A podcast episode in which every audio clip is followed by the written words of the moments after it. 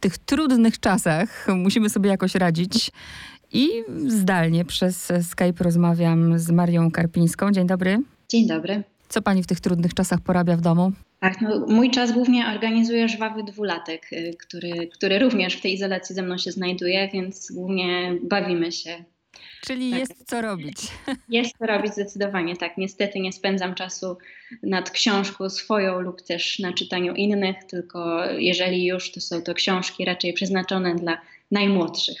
A słuchaczom przedstawię, kim jest Maria Karpińska. Autorka artykułów, opowiadań, recenzji, teksty publikowane. Pani teksty publikowane były czy w Czasie Kultury, czy w Teatrze, czy w Znaku, czy w Nowych Książkach Twórczości i wielu innych. Ale my spotykamy się w związku z pani debiutem literackim i są to Żywopłoty. Wszyscy mówią o tym opowiadania. No ja nie odebrałam tego jako opowiadania. Dla mnie to jest powieść i mam problem, jak mam mówić. Bardzo mnie to cieszy, bo w moim zamyśle również jest to powieść. Chociaż rzeczywiście zdania są podzielone i bardzo wiele osób czyta książkę po prostu jako zbiór opowiadań i oczywiście tak też można ją czytać, ale w moim zamyśle była to powieść, którą łączy jeden bohater, który, no, no, no. jeden narrator, który przez całą jej powieść opowiada swoją historię. Ja domyślam się rzeczywiście, bo tutaj te, te rozdziały mogą być traktowane jako oddzielne opowiadania, ale takim też um, łącznikiem dla mnie były tytuły. Powiedzmy um, coś więcej o tym narratorze, opowiadaczu, bo tak naprawdę to jest historia człowieka, mężczyzny, który, który jest jakby pokazywany na kartach tej powieści, bo ja tak będę mówić, w różnych okresach swojego życia. Tak, wprowadza nas do książki prolog, w którym narrator właśnie sugeruje taką swoją potrzebę opowiadania i, i wprowadza nas w taki swój świat, w którym stwarza siebie za pomocą słowa, według mojego pomysłu przynajmniej.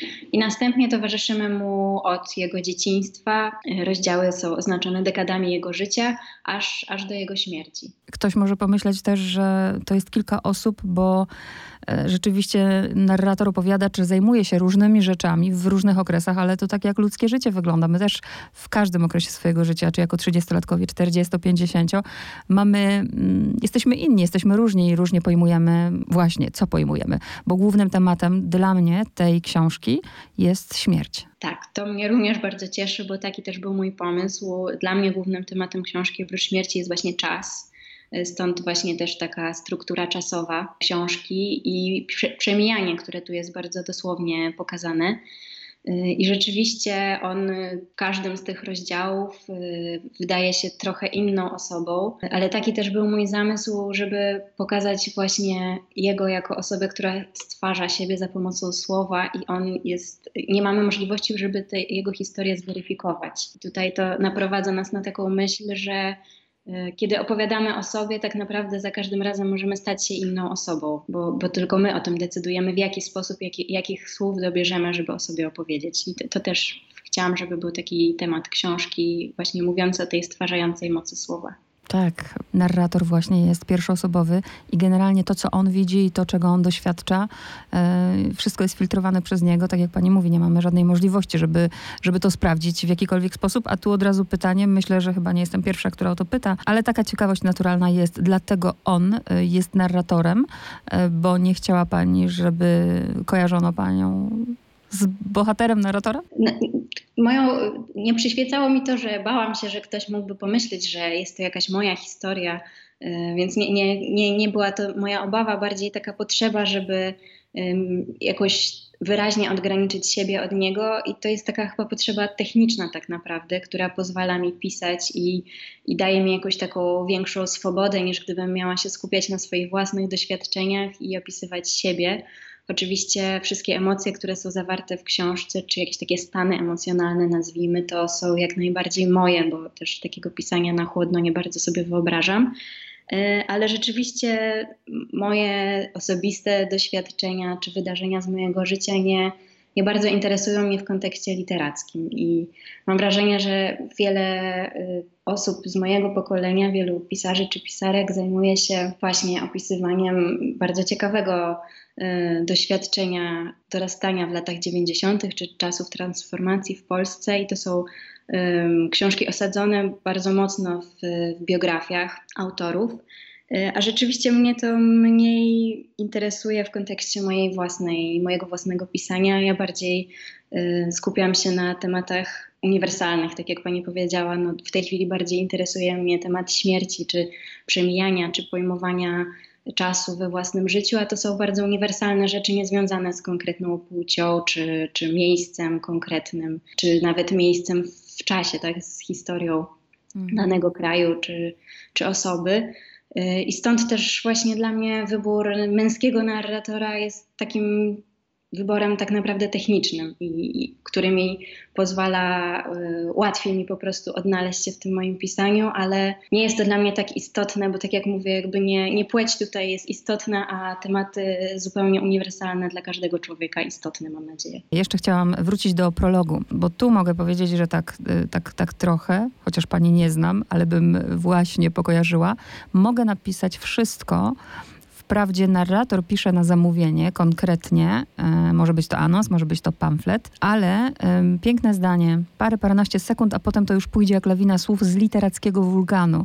I e, pomyślałam o pani pracy, bo tak jak mówię, to jest powieść, a jednocześnie każda z tych, e, każdy z tych części, z tych rozdziałów może stanowić coś osobnego. I chcę wiedzieć, czy jak pani siadała do pisania, bo to już było wszystko gdzieś w głowie zbudowane i pani siada i pisze, czy właśnie pisała to pani oddzielnie, a później złożyła w całość? I tak, i tak, więc sprawa nie jest taka prosta, bo część e, fragmentów bardziej pewnie niż całych tekstów rzeczywiście powstała, zanim powstał pomysł na tę, tę konkretną książkę zbudowaną tak, a nie inaczej. To były raczej moje takie wprawki pisarskie, czy właśnie fragmenty, czy niedokończone opowiadania, które gdzieś się gromadziły. A następnie pojawił się pomysł na strukturę książki, związany z moimi badaniami naukowymi pod koniec studiów i po nich, kiedy interesowałam się narratywizmem, czyli taką teorią mówiącą o budowaniu ludzkiej tożsamości w oparciu o proces opowiadania i mówiącą o tym, jak ważne w procesie właśnie rozumienia samego siebie jest narracja czy opowiadanie. I przyszło mi do głowy, by stworzyć powieść, której bohater będzie właśnie, tak jak już mówiłam, stwarzał siebie poprzez opowiadanie. I wtedy, kiedy już ten pomysł y, zakiełkował w mojej głowie, to rzeczywiście część fragmentów, które już wcześniej miałam i które, jak zresztą sama trochę na to narzekałam, cały czas pisałam z punktu widzenia tego jednego narratora, który, od którego jakoś nie mogłam się odczepić, więc wtedy powstał pomysł, by to połączyć, aczkolwiek większość książki powstała już jak ten pomysł struktury był i po prostu zaczęłam nabudowywać trochę na tym, co już miałam, a część powstała zupełnie od zera, właśnie z myślą już o tej konkretnej, o tych konkretnych żywopłotach. Na co ja zwróciłam uwagę, że musi być dla pani, albo jest dla pani, dwie kwestie są bardzo ważne, oprócz oczywiście struktury książki, narracji, to detal i świat natury. A tutaj jednocześnie, bo w ogóle to, to jest takie niesamowite, bo z jednej strony są to opowiadania realistyczne, a jednak odrealnione. Opisy bardzo takie, nawet niektóre, tak jak przypominam sobie historię dziewczyneczki, prawda, i narratora, i opisu maltretowania żab. Jest dużo empatii, ale jednocześnie jest, jest dużo humoru, ironii i takiego bardzo, nawet powiedziałam, turpistycznego opisu. Mam nadzieję, że tak jest. Cieszy, cieszę się, że pani tak mówi. To jest widocznie taki mój sposób pisania, gdzieś właśnie ten dystans, o którym już mówiłam w budowaniu narratora, bardzo się tu przydaje, a z drugiej strony na pewno empatia jest bardzo ważna w budowaniu swojego bohatera i to, żeby go lubić i żeby potrafić się wczuć w, w jego sytuację. Więc widocznie połączenie tych dwóch elementów y, daje taki efekt. Inspiracja, świetny pomysł na, na inspirację.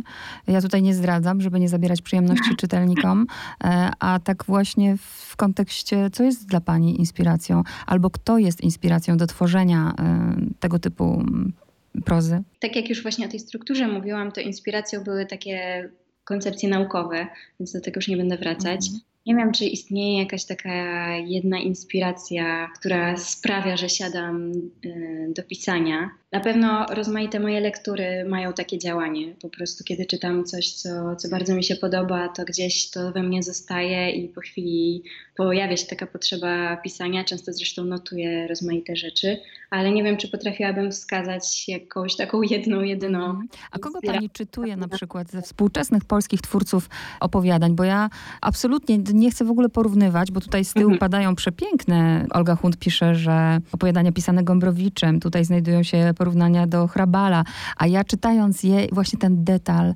ta oszczędność języka, chociaż, yy, tak jak mówię, zupełnie inne ścieżki. Pomyślałam o... Paweł Sotys również tak pisze. Wszystkie te porównania są szalenie miłe naprawdę i zaskakujące jest to, że one są bardzo, bardzo różne, więc to też pokazuje, jak różnie tą książkę można czytać, co też dla mnie jest bardzo, bardzo miłe. Z polskich pisarzy ja bym pewnie się oczywiście do nikogo nie porównywała, no bo tutaj trudno porównywać, yy, trudno się porównywać. A kogo pani czyta? Kogo pani czyta? Kto jest dla pani takim właśnie... Ale jeśli chodzi o polskich pisarzy, to na pewno takim y, twórcą opowiadań, którego bardzo podziwiam, jest Iwaszkiewicz. I to mm. chyba jest taki najbliższy mi polski pisarz. Nie wiem, czy to się od, ma jakiekolwiek odzwierciedlenie w tym, co pisze, bo to też y, nie da się przecież takich rzeczy przełożyć jeden do jednego, że jeżeli coś mi się podoba, to zaraz ten styl możemy dojrzeć w tym, y, co ja sama piszę. Mm. Ale na pewno to jest taki twórca, który, którego zawsze mam z tyłu głowy i do którego bardzo chętnie wracam. Narrator, jeszcze do niego chcę wrócić. Nie wiem, nie wiem jak o nim mówić, czy narrator, czy opowiadacz, czy mężczyzna,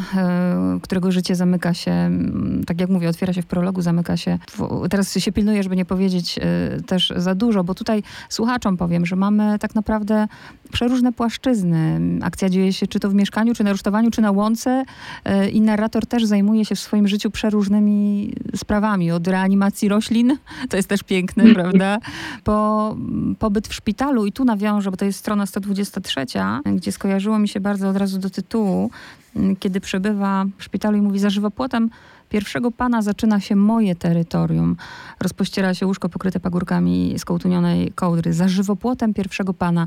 Z racji osoby, która, której nie obce są sale szpitalne i żywopłoty, mam na myśli parawany, z jednej strony oddzielają, a z drugiej zupełnie nie oddzielają, bo nie można mówić o intymności za parawanem. Właśnie chciałam zapytać o wymowę tego tytułowego żywopłotu, żywopłotów. Tytuł miał naprowadzać na ważny, mam wrażenie, temat dla tej książki, jakim jest właśnie takie poczucie alienacji czy, czy odgrodzenia, często iluzorycznego, ale jest to na pewno jakieś takie mocne odczucie mojego bohatera, że z jednej strony żyje i uczestniczy w tym opisywanym przez siebie świecie, a z drugiej strony jest raczej jego obserwatorem niż rzeczywistym uczestnikiem, więc tutaj ważnym tematem jest właśnie alienacja czy odgrodzenie i w ogóle taki temat granic. To miało nasuwać tytuł Żywopłoty, który właśnie, tak jak pani powiedziała, tak naprawdę bierze się po prostu z tego rozdziału, o którym mówimy. Ale on miał też przywoływać ten motyw roślinny, który przewija się przez całą książkę i który też jest takim ważnym tropem i elementem, który ją, mam wrażenie, jest odrobinę scala. Ważne jest tutaj to, że ta przyroda jest w takiej szczątkowej, miejskiej formie, a więc to jest właśnie ogród botaniczny, czy ogród zimowy hodowany w mieście przez sąsiada, czy rośliny doniczkowe, czy wreszcie ten żywopłot, o którym mówimy, który przecież w fabule wcale nie jest rośliną, a jest zbudowany właśnie z opakowań po lekach, czy, czy napojach jednego z bohaterów. Dlatego kontakt mojego bohatera z przyrodą tutaj, której tak naprawdę bardzo łaknie, jest tak naprawdę iluzoryczny i, i taki szczątkowy. I to właśnie symbolizują żywopłoty, które przecież też są takim tworem sztucznym, który w mieście, żeby się odgrodzić. I zamiast go przybliżać, ta, ta szczątkowa natura, zamiast go przybliżać do jakiegoś, w cudzysłowie, prawdziwego, prostego życia, z czym kojarzy nam się bliskość natury, tak naprawdę stanowi symbol właśnie tego odgrodzenia. Więc stąd, stąd ten tytuł. Ja też lubię ten tytuł za to, że mieści w sobie słowo żywoty, ale po rozmowie z moimi bliskimi, przyjaciółmi czy rodziną o tej książce chyba jestem jedyną osobą, która widzi to drugie słowo w słowie żywopłoty, więc tutaj już nawet, to jest chyba moja osobista interpretacja tego tytułu. A tytuł był na końcu? Nie, tytuł był, tytuł był właściwie, jak tylko pojawił się ten rozdział, o którym rozmawiamy, to gdzieś ten, te żywopłoty, Sam, samo właśnie brzmienie tego słowa, to mi się spodobało i chciałam, żeby też to był prosty tytuł, właśnie taki po prostu, po prostu żywopłoty. Mhm.